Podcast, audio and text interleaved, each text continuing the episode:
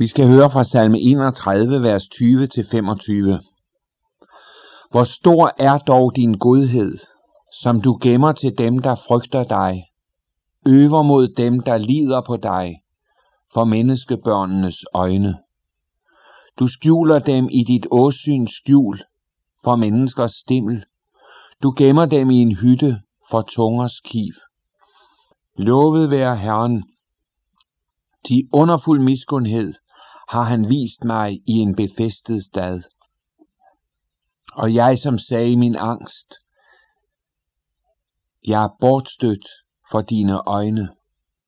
Visselig, du hørte min tryllende røst, da jeg råbte til dig. Elsk Herren, alle hans fromme. De trofaste skærmer Herren, men den, der handler i hovmod, gengælder han mange folk. Fat mod, eders hjerte være stærkt, alle I, som bier på Herren. Amen. Er det ikke et vidunderligt vers, dette 20. vers? Hvor stor er dog din godhed, som du gemmer til dem, der frygter dig. Har du ikke erfaret, at Gud har gemt sin godhed til dig? Du kommer ind i en situation, ind under nogle forhold, som du synes var forfærdelige for dig. Du kunne ikke se dig igennem det. Måske var det forhold, som ydmygede dig, som afslørede dig selv, også alt det onde i dig. Forhold, som du synes er smertelige at tænke tilbage på. Og forhold, som du vil gøre alt for at undgå fremover. Alligevel, så kan du i dag se, at inde i disse forhold, inde i denne situation, der gemte Gud en godhed til mig. Vel ydmygede han, vel bøjede han, vel førte han gennem stor trængsel og nød. Men det var ikke det eneste. Han gemte sin godhed til mig i alt det tunge, alt det svære, alt det mørke. Og det var ikke en lille godhed. Nej, den var stor, den var overvældende. Hvor stor er dog din godhed? I livet med Gud står vi altid ved begyndelsen. Vi når aldrig længere. Da Moses, han blev 120 år gammel, stod ved sit livs afslutning, så siger han nogle vidunderlige ord, som vi finder i 5. Mosebog, kapitel 3, vers 24. Og de lyder sådan. Herre, Herre, du har begyndt at vise din tjener din storhed og din stærke hånd. Han kendte Gud som den Gud, der har begyndt. Sådan er det at være et barn af ham, være ført af ham, være ledet af ham. Hvor stor er dog din godhed, som du gemmer til dem, der frygter dig. Prøv at se din sidste dag på jord i dette lys. Har du omvendt dig til Gud, og lever du i troens liv med ham, der skal du ikke fortabes. Der skal dødens mørke ikke forfærde dig. Der slipper Gud dig ikke. Men den dag, din sidste dag på jord, der skal du bryde ud i lovsang til din frelser. Hvor stor er dog din godhed, som du gemmer. Gud har gemt det bedste, himlens herlighed, denne salige fryd i enheden med Gud og Jesus og alle frelste. Han har gemt den til dig, der frygter ham, til dig, der lider på ham. Gud han har udvalgt dig, og i alle menneskers øjne fører han dig frem i triumf. Han herliggør sig selv ved at tage dig. Han skal møde dig. Du er som en brud, der møder sin brudgom. Den holdning, der kendetegner dig, det er frygten, og det er troen. De to ting hører sammen. Vi bliver aldrig Guds lige mand. Der er en verden til forskel på den hellige, ophøjede, rene. Ja, der er mere end verden til forskel. Vi fatter ikke Gud. Vi bøjer os for ham i hellig ærefrygt. Men vi er samtidig bundet til ham. Vi lider på ham. Vi regner med ham. Vi kan ikke leve uden ham. Vi har sat vores lid til ham. Den Gud, der gemmer, er også den Gud, der skjuler. Herren handler med sine børn, at han skjuler os. Ikke for sit åsyn, men i sit åsyns skjul. Tænk at være inde foran Guds ansigt. Og skjult af dette ansigt. I kraft af dets styrke. I kraft af dets udstråling. I kraft af dets herlighed. Tænk at være omgivet af Guds herlighed og hvile i den. Vi så hans herlighed. En herlighed, som den enborgne søn har den fra faderen, fuld af nåde og sandhed, siger Johannes. Han har erfaret lidt af, hvad det vil sige at være skjult i Guds åsyns skjul. At være ham så nær, så alt andet er underlig fjern, er underlig fremmed. Det, der lever i mit sind, det jeg er vendt imod, det jeg er fyldt af, det er Guds åsyn, som jeg er mit skjul. Og der er du skjult for menneskers stimmel. Det er godt at vide sig skjult. For det er ikke alle dig, der er dig venlig stemt. Der er et dybt fjendskab mellem dem, der hører Jesus til, og dem, der hører Satan til. Der er en modsætning. Det er en modsætning, som i den sidste tid inden Jesu genkomst skal bryde ud i lys lue i en vældig kraft. Der skal du vide, at du er skjult i Guds ansigt. Han er dig så nær, så hele hans opmærksomhed, den er vendt imod dig. Og han værner dig, også mod de mennesker, som vil stemle sammen imod dig. De kan ikke nå dig i dit inderste. Måske kan de skade dig i det ydre, men det egentlige, dit indre, dit hjerte, ham som bor der, din frelser og forsoner var Herre Jesus. Ham kan mennesker ikke tage, for Gud, han er en ildmur omkring dig. Og så gemmer Gud dig også i en hytte for tungers kiv. Der er mange ord i Bibelen, der er så forunderligt dybe. Det er som om vi kan skjule os i sådanne ord. Når mennesker angriber dig med, dine ord, med deres ord, og det er som om knive vendes imod dig, så er det samtidig sådan, at du er gemt i en hytte for tungers kiv. Der er mange kristne, som har gjort en erfaring af det. Også når Gud tog dem til side, når de blev ældre, når de blev ensomme, så kom der alligevel til dem. Gud har gemt mig i en hytte for tungers kiv. Sådan er Gud. Selvom han fører os ind i en isolation, ind på veje, som vi synes det er svære at gå på, så det er samtidig veje, hvor han gemmer os og lader sit ansigt værne os. Fordi det er sådan, så er Guds miskundhed, Guds nåde, underfuld, som der står i vers 22. Den er ikke sådan, så du og jeg kan udtænke den. Vi kan heller ikke altid forstå den.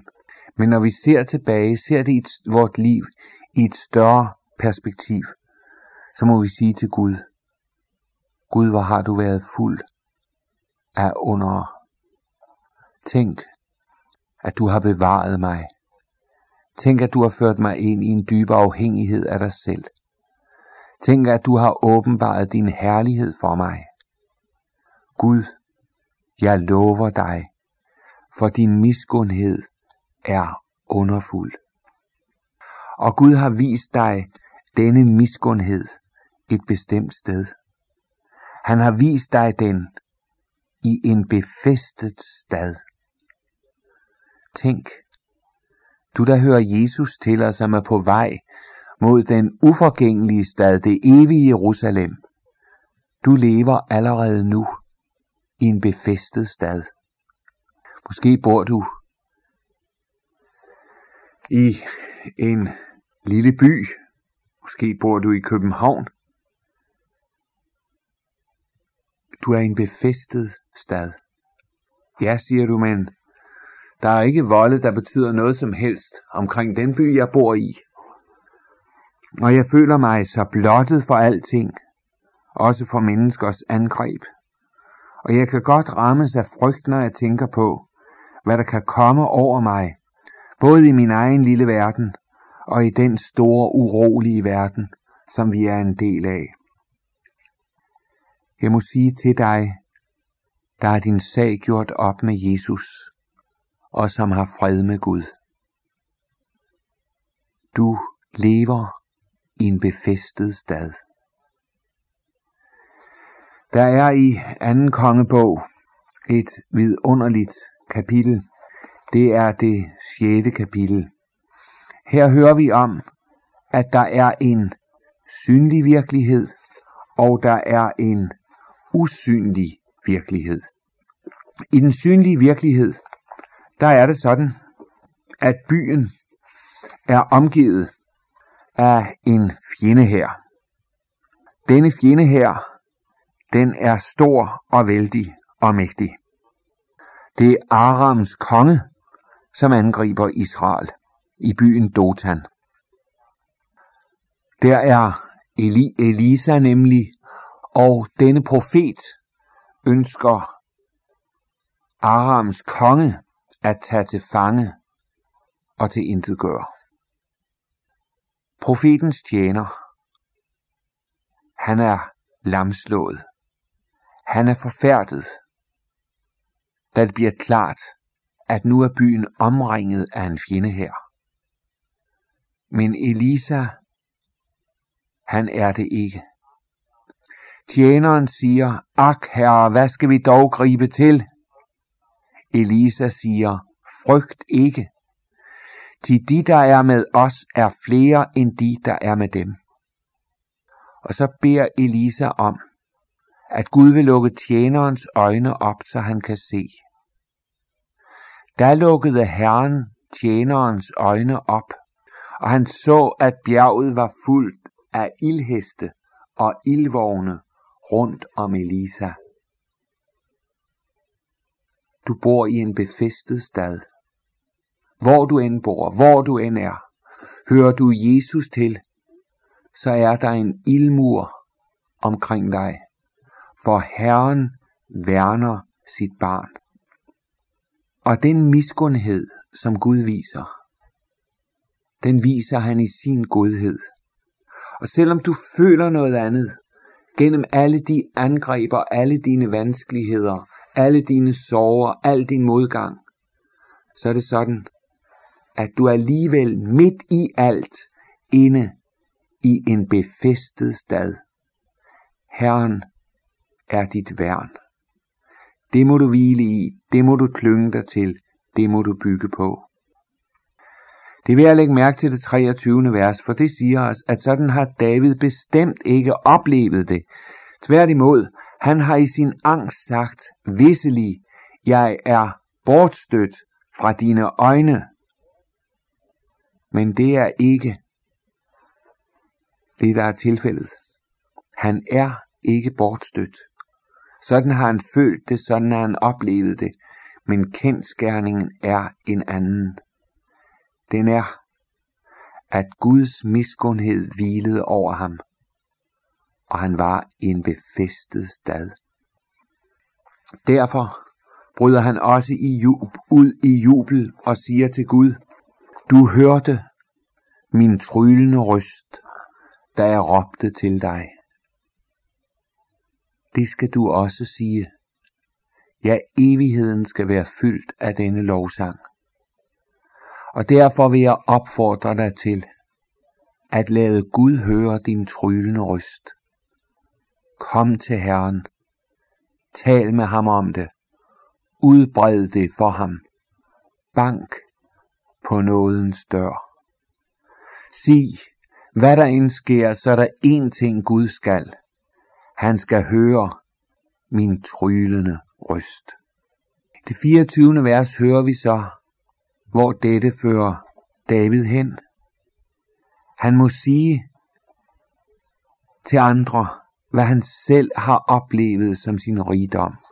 Og det gør han med ordene, elsk Herren.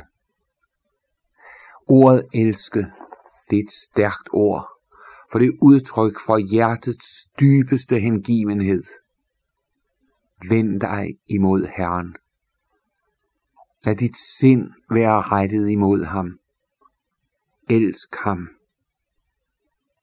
De trofaste skærmer Herren.